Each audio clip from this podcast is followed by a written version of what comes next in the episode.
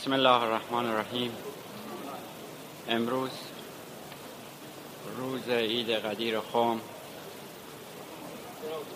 روز عید ولایت و عید ما شیعیان است. و به عبارت دیگر بزرگترین عید ما شیعیان است. امروز روزی است که پیامبر اکرم صلی الله علیه و آله و سلم رسالت خودشون رو به امام رسوندن و علی علیه السلام رو به خلافت و جانشینی تعیین فرمودن. من این عید سعید رو به تمام شیعیان جهان خصوصا هموطنان عزیز و بالاخص فقرا تبریک و تهنیت عرض کنم و امیدوارم که این نید بزرگ مذهبی به همه شیعیان جهان مبارک باشد. اصولا هر پیامبری که رسالتی جدید می آورد دارای سه جنبه است. جنبه رسالت جنبه ولایت و جنبه بشری. جنبه بشری هر پیامبر همان جنبه است که هر انسانی دارد. نیاز به خانه دارد نیاز به همسر فرزند کار. همانند دیگران می‌خورد میآشامد عبادت می‌کند و غیر ذالک جنبه رسالت او وظیفه است که از جانب خداوند دارد بدین معنی که احکامی که شریعت جدید او توسط خداوند به او ابلاغ شده به مردم ابلاغ می‌کنه. و طریقه انجام و یادگیری او رو به مردم میآموزد. و به عبارت دیگر مردم رو هدایت می‌کنه. این جنبه ظاهر دین هست که شریعت هست. و یک جنبه باطنی دارد و اون جنبه طریقت هست. که همین امر طریقت هست که به ولایت می انجامد که از کردم هر پیامبری سه جنبه دارند. جنبه رسالت ولایت و جنبه بشری. امر ولایت قبل از پیامبر ما محمد ابن عبدالله صلی الله علیه و آله و سلم بوده هست و خواهد بود. کما اینکه پیامبرانی همچون آدم نوح موسی عیسی تمام اینها می‌گویند که در گرفتاری ها به ولایت متوسل می شودند و به همین دلیل است که علی علیه السلام میفرماید کنت مع مع کل نبی سرا و مع محمد صلی الله علیه و آله سرا و جهرا. علی علیه السلام میفرماید من با تمام پیامبران در خفا بودم ولی با رسول خدا محمد ابن عبدالله در پنهان و آشکار. و از طرفی در قرآن خداوند میفرماید انی جائل فی الارض خلیفتن. این جعل جنبه مدام داره. بدین معنی که به طور مدام و همیشه خداوند در روی زمین خلیفه و جانشین داره. و این امر مختص زمان خاصی نیست که در یک مقطع از مقاطع زمانی ولی وقت وجود داشته باشه و در زمان دیگر وجود نداشته باشه. نه اینطور نیست. وقتی که خداوند به سراحه میفرماید انی جائل فی الارض خلیفتن من در روی زمین قرار دادم برای خودم خلیفه و جانشین این جعل جنبه استمرار داره که همیشه هست بوده هست و خواهد بود. الی یوم القیامه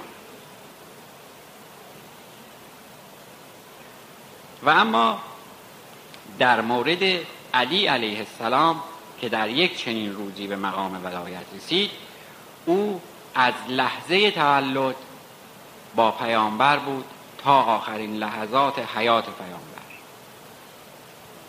زمانی که فاطمه بنت اسد علی علیه السلام رو حامله بود به درون خانه کعبه رفت چون قصد کشتن او رو داشتن دیوار خانه شکافته شد و او پناه به خانه برد و سه روز تمام در خانه بود.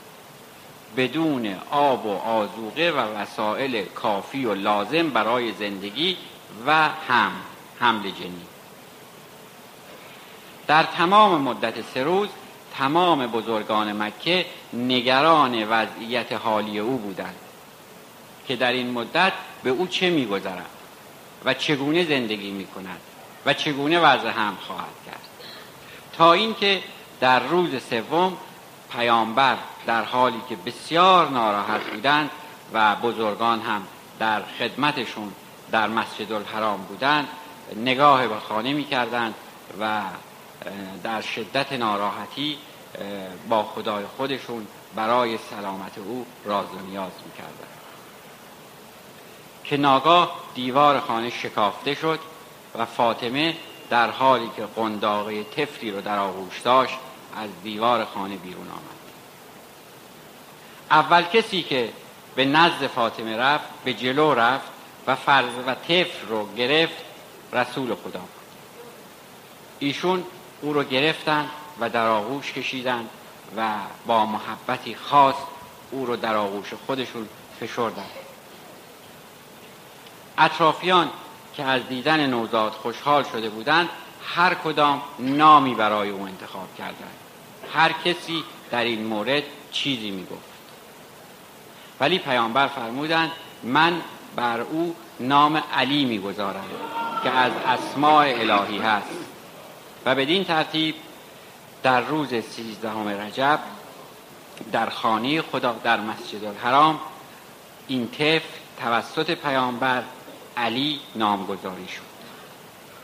و همونطور که ارز کردم از لحظه تولد در آغوش پیامبر. از مردان اولین مردی بود که اسلام آورد. سه سال بعد از بعثت زمانی که آیه و انذر عشیرت که الاقربین نازل شد در آن هنگام پیامبر به خدیجه فرمودند که تعامی درست کن که می‌خواهم سران قوم رو دعوت کنم و دعوت خودم رو به اونها ابلاغ خدیجه همین کار کرد. علی هم حضور داشت. در اون جلسه حضرت سخنرانی کوتاهی فرمودند و فرمودند که من از جانب خداوند معمور هستم که شما رو به دین اسلام دعوت کنیم و چه کسی هست از میان شما که اولین نفر باشد که این دعوت رو بپذیرد و خلیفه وسیع و جانشین من باشد؟ تنها کسی که برخواست علی بود. حضرت فرمودن بنش برای بار دوم. مجدد همون سخنرانی تکرار شد و مجدد علی برخواست ولی باز هم پیامبر امر به نشستن فرمود. بار سوم که مطلب تکرار شد و تنها علی برخواست پیامبر او رو به نزد خودشون فرا خواندند و به او فرمودند که تو وسیع خلیفه و جانشین من هستی. ابو که در جلسه حضور داشت شتابان از مجلس بیرون رفت و خبر داد که چه نشسته اید که محمد طفل خردسالی رو چون می نویسند که در اون زمان سن علی بین هشت یا هشت یا دوازده سال بوده. چه نشسته اید که محمد طفل خردسالی رو به شما سروری و آقایی داد. و دشمنی با علی رو از همون وقت شروع کرد. ولی او که تصمیم گرفته بود در راه محبوب خودش جان خودش رو هم فدا کنه این مسائل براش مطرح نبود که از او بد بگویند یا او رو بکشند یا برای او مسائل دیگری رو ترک کنند. او همه چیز رو پشت سر گذاشته بود. همه چیز رو. من همان دم که وضو ساختم از چشمه عشق چهار تکبیر زدم یک سره بر. هر چه هست. او در یک چنین شرایطی قرار داشت. پس از آن در شعب عبی طالب در خدمت حضرت بود.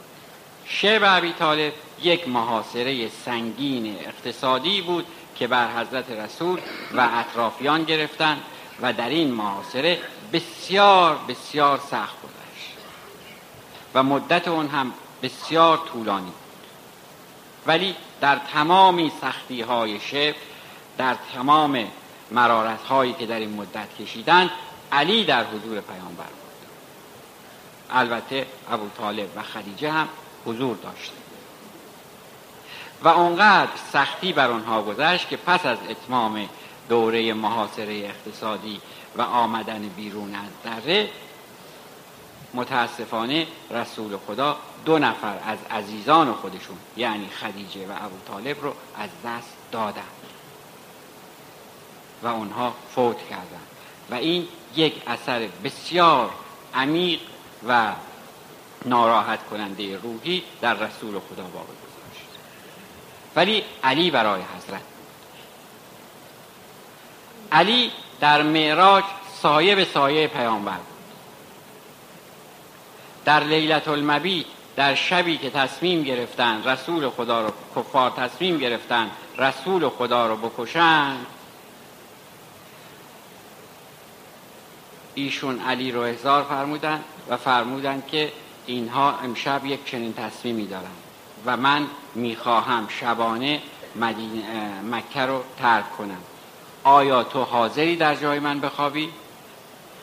علی علیه السلام عرض می کند که یا رسول الله اگر من در جای شما بخوابم شما به سلامت خواهید رفت؟ حضرت میفرمایند بله. عرض می کند اگر چنین است جان سچ و علی فدای شما.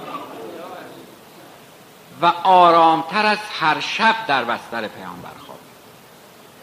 گویی اصلا توطعه در کار نبود و گویی خطری متوجه بود و اونها هم آمدن و زمانی که بستر رو برداشتن و لحاف رو از روی او برداشتن متوجه شدن که پیامبر نیست و علی هست. وقتی که سراغ او پیامبر رو گرفتن علی فرمود که من نمی‌دونم برین از خود ایشون بپرس و بدین ترتیب پیامبر جان سالم بدن. در غزوه خندق با پهلوان دشمن امر ابن عبدود جنگ تن به تن کرد و او رو به هلاکت رساند. و در اینجا پیامبر فرمودند که کل ایمان در مقابل کل شرک قرار گرفت. که علی علیه السلام رو کل ایمان خطاب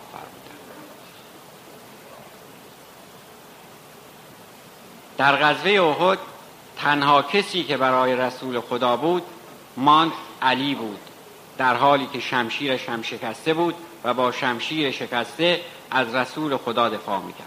به تنهایی یکه و تنها. که ناگاه صدای جبرئیل در زمین آسمان تنین افکند که لا فتا الا علی لا سیف الا زلفقار و زلفقار رو خداوند از آسمان برای او فرستاد. و آنگاه با زلفقار از رسول خدا دفاع کرد.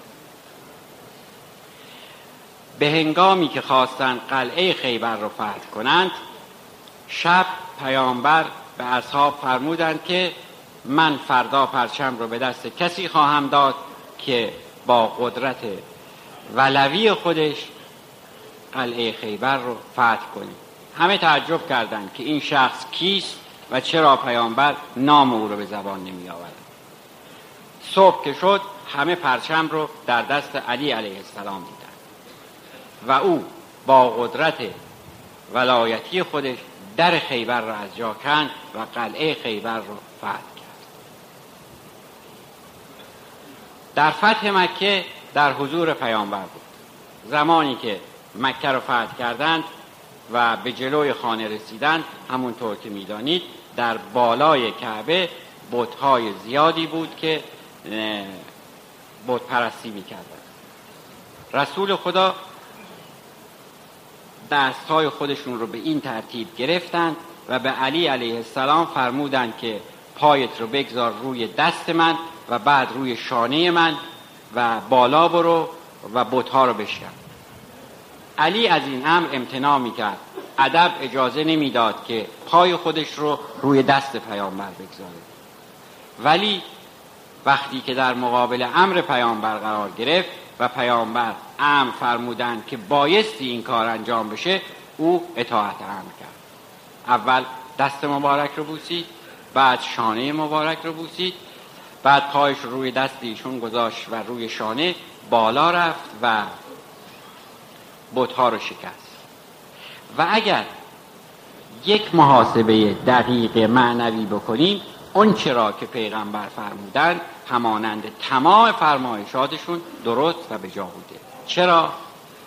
چرا خود ایشون نرفتن و بتها رو نشکستن؟ چرا به علی نفرمودن که تو پنجه بگیر و من بالا میرم و من بتها رو میشکنم؟ به این دلیل که پیامبر دارای بار رسالت و ولایت توأم بودند. علی دارای بار ولایت بود ولی دارای بار رسالت نبود. او قدرت نداشت که تحمل بار رسالت و ولایت که محمد ابن عبدالله صلی الله علیه و آله و سلم داشت بکند و به شانه علی علیه السلام برود. به همین دلیل بود که پیامبر فرمودند که نه تو بایستی که پس از آن ماجرای آیات براعت پیش آمد. در ماجرای براعت حضرت اول شخص دیگری رو فرستادن به مکه که آیات رو به مردم مکه ابلاغ کنه. ولی وحی نازل شد به پیامبر که یکی از نزدیکان خودت رو بفرست. و به همین دلیل پیامبر فورا علی رو فرستادن که آیات رو از شخصی که اول رفته بود پس گرفت و خود علی علیه السلام شخصا به مکه تشریف بردن مشرف شدن به خانه خدا و آیات براعت رو از طرف خداوند به رسول خدا ابلاغ شده بود به مردم مکه ابلاغ فرمودن پس از اون در سال مناسک حج در سال ششم هجری ابلاغ شد. در سال دهم هجری که پیامبر احساس می‌کردند که رحلتشون نزدیکه تصمیم گرفتند برای اینکه مراسم حج رو به طور دقیق و کامل به مسلمین آموزش بدهند در ایام حج مکه مشرف بشوند و مناسک رو طوری انجام بدن که دیگران هم یاد بگیرن و کاملا آموزش بدن به اونها که برای آیندگان هم آموخته باشند یعنی هر نسلی به نسل بعد بیاموزد. حضرت زمانی که به مکه مشرف شدند که حجت الوداع هم بود در سال دهم در اونجا دو بار جبرئیل بر ایشون نازل شد که یا رسول الله خداوند میفرماید که رسالت خودت رو به اتمام برسید و علی رو به جانشینی انتخاب بار اول در منا و بار دوم در عرفات. این پیام از جانب خداوند وسیله جبرئیل به حضرت ابلاغ میشه. از اونجایی که حضرت علاقه فوق شدیدی به علی داشتند دوره زندگی خودشون و دوره رسالت خودشون رو بررسی می‌کردن مرور می‌کردن در ذهن خودشون. چه سختی ها که کشیدن چه ناراحتی ها که کشیدن چه بیوفایی ها که دیدن چه چیزهایی که دیدن. همش در تمام مدت در این فکر بودند که خدایا اون چه که من کشیدم آیا علی هم خواهد کشید؟ و به همین دلیل بود که تأخیر می در امر تعیین جانشینی علی چون لحظه ای از ناحتی های او که می‌دانستند دارد و شدیدتر از گرفتاری ها و ناراحتی های خود ایشون هم خواهد بود نبودن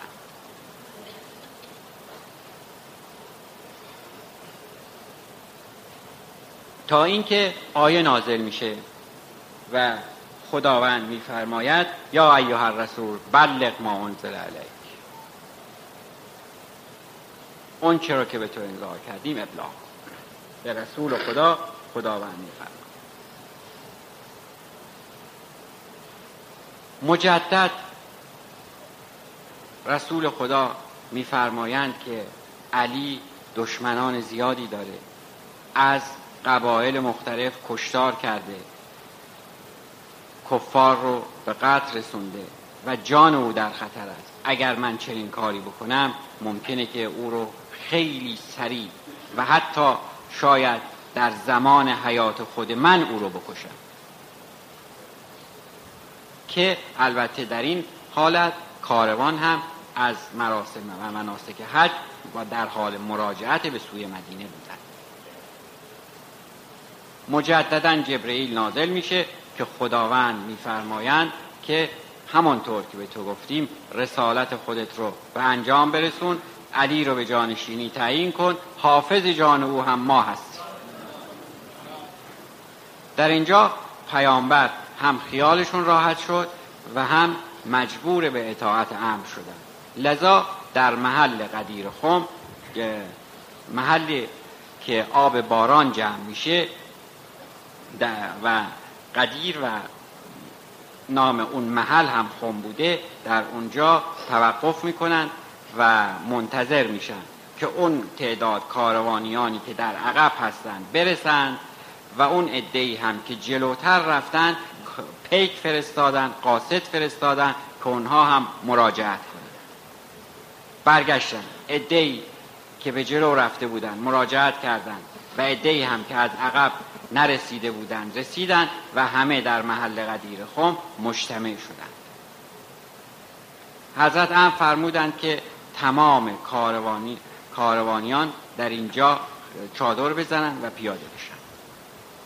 و اونگاه از جهاز شطورها منبری ساختند حضرت بر بالای منبر رفتند و به طوری که می نویسند خطابه ایراد کردند که زمان اون رو بین حدود پنج ساعت تعیین می‌کنند. پنج ساعت صحبت فرمودند.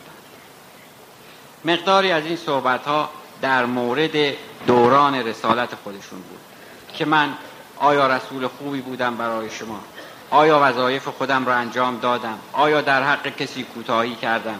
آیا حقی را ناحق کردم؟ چه چه چه؟ و تمام مسائل و ضمنا مناقب علی رو هم شمردم.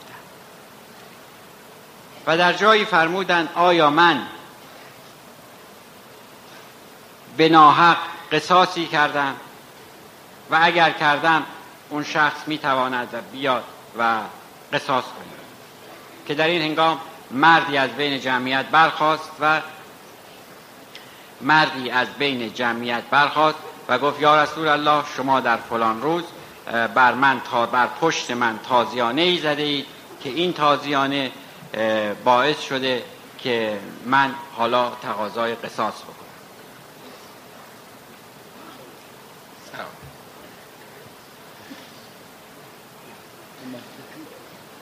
پیامبر وقتی که صحبت این مرد رو شنیدن بلافاصله از منبر پایین آمدن و پیراهن خودشون رو برهنه کردند و پشت خودشون رو آماده قصاص کرد اون شخص به آرامی نزدیک آمد و مهر نبوت رو که روی پشت پیامبر بود روی کتف پیامبر بود بوسید و به آرامی کنار رفت و گفت من قصاص خودم.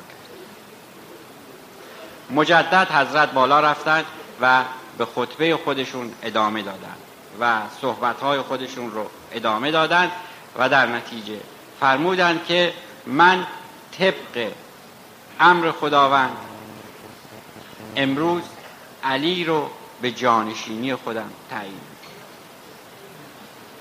و علی رو احضار فرمودند. علی رو احضار فرمودند می نویسند که علی رو بغل کردند و دو کتف او رو با دست های خودشون گرفتن فشردن و او رو بالا بردن. با دو دست او رو بالا بردن به طوری که زیر بغل پیامبر پیدا بود. چون در اون زمان پیراهن هایی که می پوشیدن چون هوا گرم بود باید که یه مقداری باز باشه از نظر اینکه گرما رو کمتر حس کنه. علی رو با قدرت خودشون بالا بردن و فرمودن من کنت مولا فهازا علی مولا. هر که من مولا و آقای او هستم علی هم مولا و آقای اوست بعد از اون دستور دادن که خیمه برای چادری برای علی بزنند و حاضرین در جلسه و حاجیانی که از حج برگشته بودند که به دو روایت یکی می نویسند هفتاد هزار نفر و یک گروه می نویسند صد هزار نفر. اینها بروند و با علی بیعت کنند. و گروه گروه به چادر علی رفتند و با او بیعت کردند. و از جمله کسانی که رفت و بیعت کرد عمر بود. ولی متاسفانه پس از رحلت پیامبر جز اولین نفراتی بود که با علی مخالفت البته.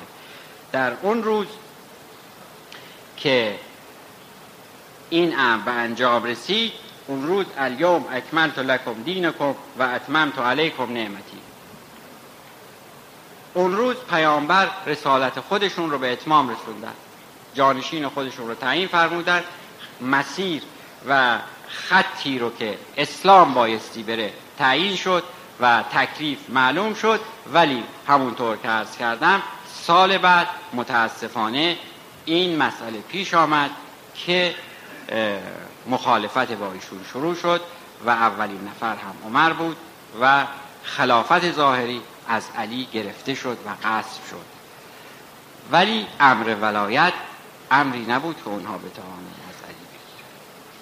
و اما اونچه که اهل سنت می‌گفتند و این کار رو می‌کردند دلیل می آوردن که البته دلیلی هم که می آوردن جواب داره دلیلشون اونها اجتهاد در مقابل نص کردند. می‌گفتند که اولا رسول خدا در روز قدیر خوب در محل قدیر خوب علی رو که بالا برد و فرمود هر که منو دوست داره علی رو دوست داشته باشه یه توصیه بود کرد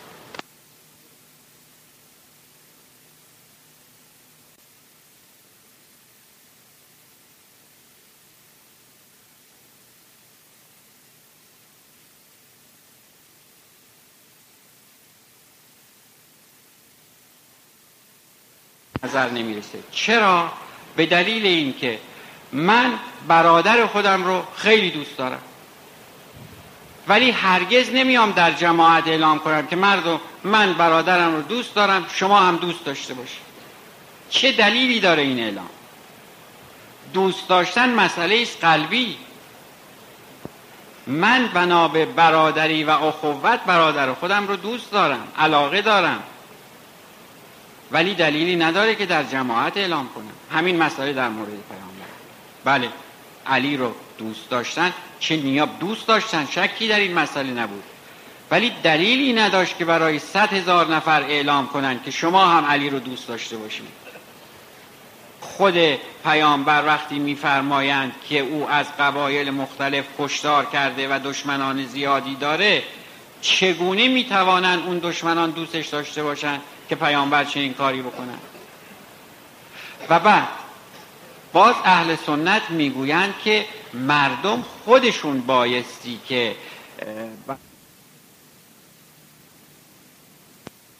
امام رو تعیین کنن امام رو خودشون بایستی تعیین کنن نه پیامبر.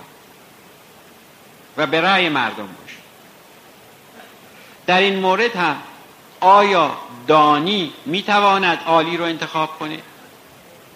آیا شخص پایینتر می‌تواند بالاتر رو انتخاب کنه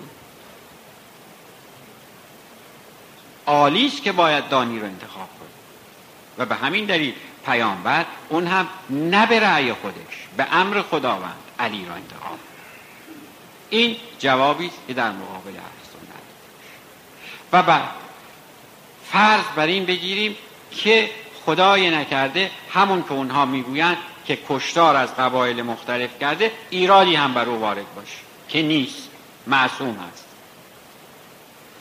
هست آقای سال علی شاه جد بزرگوارم اعلی الله مقام و شریف میفرمودند اثر در فرمان است اثر در گفتار است. وقتی که پیامبر فرمود علی جانشین من است اثر در فرمایش پیغمبر است که از جانب خداست. حتی اگر پیامبر علی رو نمیفرمود و تک چوبی رو هم میفرمود اون چوب برای ما محترم بود و اون چوب برای ما مقتدا و پیشوا بود. حال که علی رو انتخاب فرمودن که باعث افتخار همه مسلمین و تمام جهانیان است. و بدین ترتیب امر ولایت رو حضرت در روز عید قدیر خم به علی علیه السلام منتقل فرمودند و ایشون هم همینطور.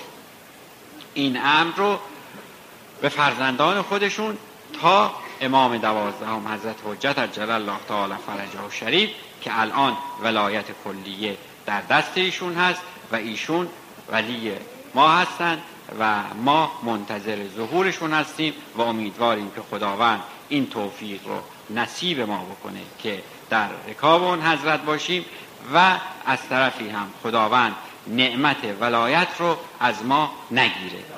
و من در خاتمه مجددا این عید سعید بزرگ مذهبی رو به تمام شیعیان جهان بالاخص هموطنان عزیز و حاضرین در مجلس تبریک مجدد عرض